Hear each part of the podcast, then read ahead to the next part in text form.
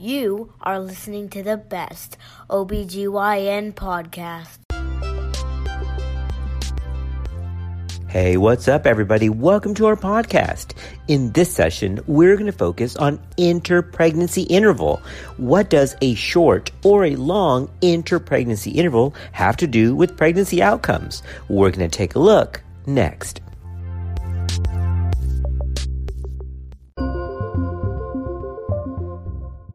All right. You know, it's not uncommon that patients don't know that the spacing or the timing between pregnancies can be linked to some adverse outcomes. Well, how would they know that? I mean, it's up to healthcare providers to pass on that vital piece of information interpregnancy interval, or IPI, is the spacing between a live birth and the beginning of the following pregnancy.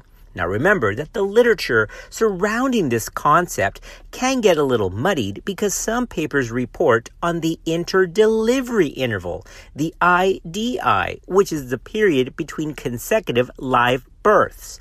But remember, the topic of this podcast is the interpregnancy interval, or the IPI, rather than the interdelivery interval. The definition for short and long IPI has not been well standardized.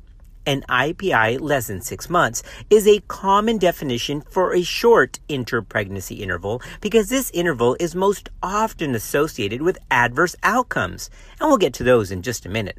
A long IPI is usually defined as more than 60 months between pregnancies or five years, and that can also have a negative impact on health. So, once again, not only is a short IPI problematic for pregnancy outcomes, but a long IPI defined as 60 months can also be problematic.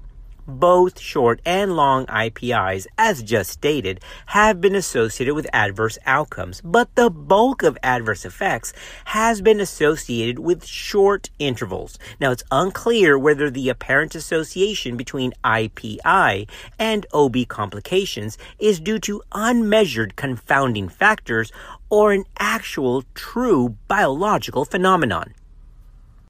Maternal risks associated with short interpregnancy intervals include risks for anemia and preeclampsia.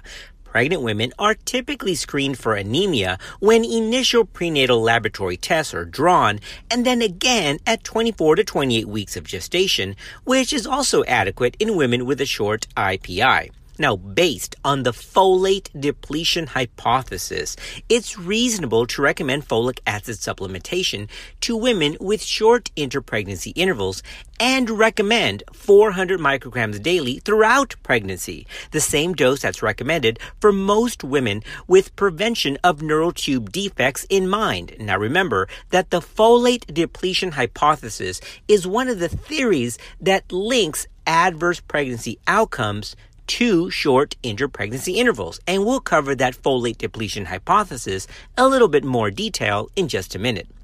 Other factors potentially relating a short interpregnancy interval and poor obstetric and neonatal outcomes include cervical insufficiency, sibling competition for maternal resources, transmission of infection between closely spaced siblings, and incomplete healing of the uterine scar from a previous cesarean delivery.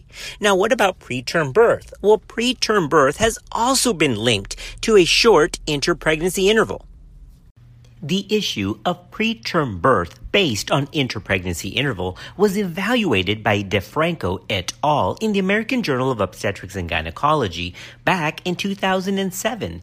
They found that the shortest interpregnancy intervals, defined as less than six months, did increase the risk of extreme preterm birth with an adjusted odds ratio of 1.4 they concluded that the risk of preterm birth and its recurrence increases with short interpregnancy intervals, even after adjusting for coexisting risk factors. They stated that this highlights the importance of counseling women with either an initial term or preterm birth to wait at least 12 months between deliveries and subsequent conception. Now, what about a long interpregnancy interval? Well, the physiologic regression hypothesis has been proposed to explain the association between a long interpregnancy interval and adverse pregnancy outcomes. This hypothesis asserts that pregnancy causes important time limited physiological adaptations of the reproductive system, like an increase in blood flow to the uterus, that eventually end and are no longer available to women with prolonged interpregnancy interval. So that's interesting.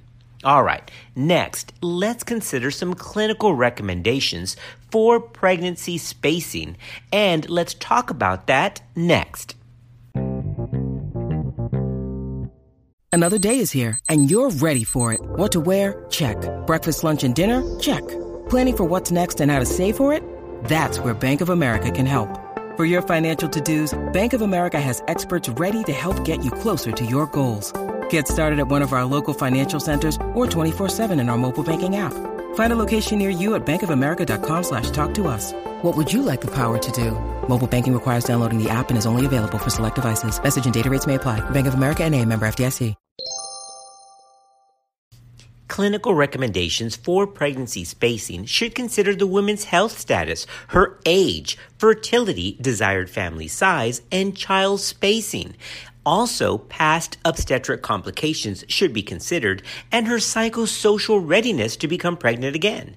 Let's take a look at specific recommendations for interpregnancy interval after some specific pregnancy scenarios, like a live birth at term. After a live term birth, women who are less than 35 years of age should wait at least 18 months, but less than five years before conceiving again. Now remember, that's largely by expert opinion, but the consensus of 18 months and less than five years is considered standard recommendation. Now, this is in general agreement with the conclusions of the World Health Organization and the U.S. Agency for International Development. Now, remember, in the previous study that we discussed regarding interpregnancy interval by DeFranco, they recommended waiting at least 12 months. However, most international and U.S. agencies recommend waiting 18 months after a live term birth. Well, what about women with advanced maternal age? An interpregnancy interval of only 12 months may be a reasonable approach for women of advanced maternal age as it balances the increasing risk of subfertility and infertility with advancing age and the increased risk of pregnancy complications that are associated with a very short interval like less than six months. So weighing the risks of subfertility or infertility with advancing age against the risk of perinatal complications from an interpregnancy interval shorter than 18 months must of course be individualized. All right, well, that had to do with a term live birth. But what about after a miscarriage? Well, according to the data and largely expert opinion, couples wishing to conceive should be informed that outcomes may not necessarily be improved by delaying pregnancy for several months. So they should conceive when they feel that they are ready to try again. But what about after a stillbirth? Well, after a stillbirth, we may inform couples wishing to conceive that outcomes may not necessarily be improved by delaying pregnancy for several months, so they should conceive once again when they feel ready. What about after a cesarean delivery? What is the information on an interpregnancy interval in that scenario? Well, after a cesarean delivery, counsel women who are considering a trial of labor after C section about the increased risk of uterine rupture and TOLAC failure with interdelivery intervals of less than 18 months or interpregnancy intervals of less than 6 months. All right, that wraps up our quick review focusing on interpregnancy intervals. It seems that getting pregnant too fast, defined as less than six months, or taking too long to conceive, defined as greater than 60 months, can have their problems. So the ideal time interval between pregnancies is 18 months in women who are not of advanced maternal age, but can be 12 months inter-pregnancy intervals for women considered advanced maternal age. Hope this podcast was helpful, and we'll see you next time on Clinical Pearls.